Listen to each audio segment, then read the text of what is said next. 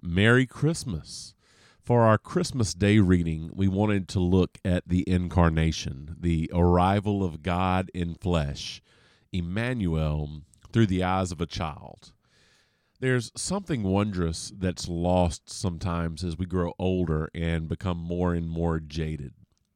Faith comes easy for children because they're full of hope. Sometimes we try and explain why hope is so hard to come by as adults, but just as Paul reminds us in Romans 5, our God produces hope out of suffering, and hope does not put us to shame because God's love has been poured out into our hearts and through the Holy Spirit who has been given to us. What better reminder could we have at Christmas than the hope that comes only from Jesus? Throughout our readings, we have mentioned that Jesus is the reason for the season and that he is more than the reason for the season.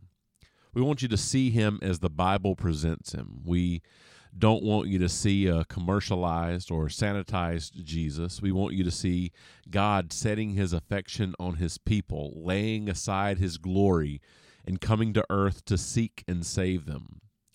We want you to see that there in the tumble down stable in the manger that's God, a God who loved us so much that he paid the price for our sin when he died on the cross, a God who loved us enough that even death couldn't keep him from living for us. That's good news. Today's reading is good for you, whether you have children or not. Look and wonder and worship as you see the Christmas story laid out simply. But if you have children or grandchildren, consider how you can weave these readings into your Christmas tradition. It's split into two sections, and I have some help reading that myself. My son Xander and daughter Carrie are going to be helping us. This is how we help keep Jesus central at his birthday celebration, and we hope this helps you too. Our first section, read by Xander, is called He's Here. Everything was ready. The moment God had been waiting for was here at last. God was coming to help his people, just as he promised in the beginning. But how would he come? What would he be like? What would he do? Mountains would have bowed down. Seed would, seas would have roared. Trees would have clapped their hands but earth held its breath, as silent as snow falling. He came in, and when no one was looking, in the darkness he came. There was a young girl who was engaged to a man named Joseph. Joseph was the great, great, great, great, great grandson of King David. One morning, this girl was minding her own business when suddenly a great warrior of light appeared right there in her bedroom. He was Gabriel, and he was an angel, a special messenger from heaven. When she saw the tall, shining man standing there, Mary was frightened. You don't need to be scared, Gabriel said. God is very happy with you. Mary looked around to see if perhaps he was talking to someone else Mary, Gabriel said, and he laughed with such gladness that Mary's eyes filled with sudden tears. Mary, you're going to have a baby, a little boy. You can call him Jesus. He is God's own son. He's the one. He's the rescuer. The God who flung planets into space and kept whirling around and around. The God who made the universe with just a word, the one who could do anything at all, was making himself small and coming down as a baby. Wait, God was sending a baby to rescue the world? But it's too wonderful, Mary said, and felt her heart beating hard. How can it be true? Is anything too wonderful for God? Gabriel asked. So Mary trusted God more than what her eyes could see, and she believed. I am God's servant, she said. Whatever God says, I will do. Sure enough, it was just as the angels had said. Nine months later, Mary was almost ready to have her baby. Now, Mary and Joseph had to take a trip to Bethlehem, the town um, King David was from, but when they reached the little town, they found every room was full. Every bed was taken. Go away, the innkeepers told them. There isn't any place for you. Where would they stay? Soon Mary's baby would come. They couldn't find anywhere ex- except an old tumble down stable, so they stayed where the cows and donkeys and horses stayed. And there in a stable amongst the chickens and donkeys and cows in the quiet of the night, God gave the world his wonderful gift. The baby would change the world was born his baby son. Mary and Joseph wrapped him up to keep him warm.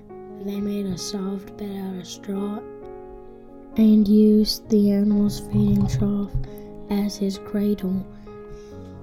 And they gazed in wonder at God's great gift, wrapped in swaddling cloth clothes, and lying in a manger. Mary and Joseph named him Jesus, Emmanuel, which means God has come to live with us because, of course, he had. Now for the second section, read by my daughter Carrie the light of the whole world. That same night, in amongst the other stars, suddenly a bright new star appeared. Of all the stars in the dark vaulted heavens, this one shone clear. It blazed in the night and made the other stars look pale beside it. God put it there when his baby son was born to be like a spotlight shining on him lighting up the darkness, showing people the way to Him. You see, God was like a new daddy. He couldn't keep the good news to himself. He'd been waiting all these long years for this moment, and now he wanted to tell everyone. So he pulled out all the stops. He'd sent an angel to tell Mary the good news. He'd put a special star in the sky to show where his boy was. And now he was going to send a big choir of angels to sing his happy song to the world. He's here, he's come. Go and see him, my son. Now, where would you send your splendid choir? To a big concert hall, maybe? Or a palace, perhaps? God sent his to a little hillside outside a little town in the middle of the night. He sent all those angels to sing for a raggedy old bunch of shepherds watching their sheep outside Bethlehem. In those days, remember, people used to laugh at shepherds and say they were smelly and call them other rude names, which I can't possibly mention here. You see, people thought shepherds were nobodies, just scruffy old riffraff. But God must have thought shepherds were very important indeed, because they're the ones He chose to tell the good news to first. That night, some shepherds were out in the open fields warming themselves by a campfire when suddenly the sheep darted they were frightened by something. The olive trees rustled. What was that? They turned around. Standing in front of them was a huge warrior of light, blazing in the darkness. Don't be afraid of me, the bright shining man said. I haven't come to hurt you. I've come to bring you happy news for everyone everywhere. Today in David's town, Bethlehem, God's Son has been born. You can go and see him. He is sleeping in a manger. Behind the angel, they saw a strange glowing cloud, except it wasn't a cloud, it was angels, troops and troops of angels armed with light, and they were singing a beautiful song Glory to God, to God be fame and honor in all of our hoorays. Then, as quickly as they appeared, the angels left.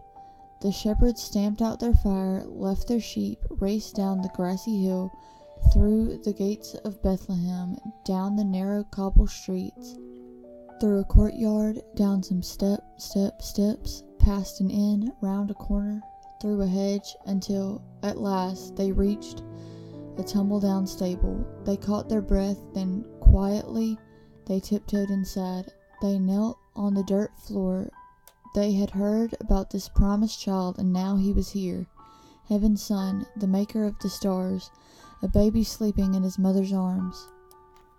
This baby would be like that bright star shining in the sky that night, a light to light up the whole world, chasing away darkness, helping people to see. And the darker the night gets, the brighter Jesus, the light of the world, shines. Thank you for letting us be a part of your Christmas celebration. Merry Christmas and God bless.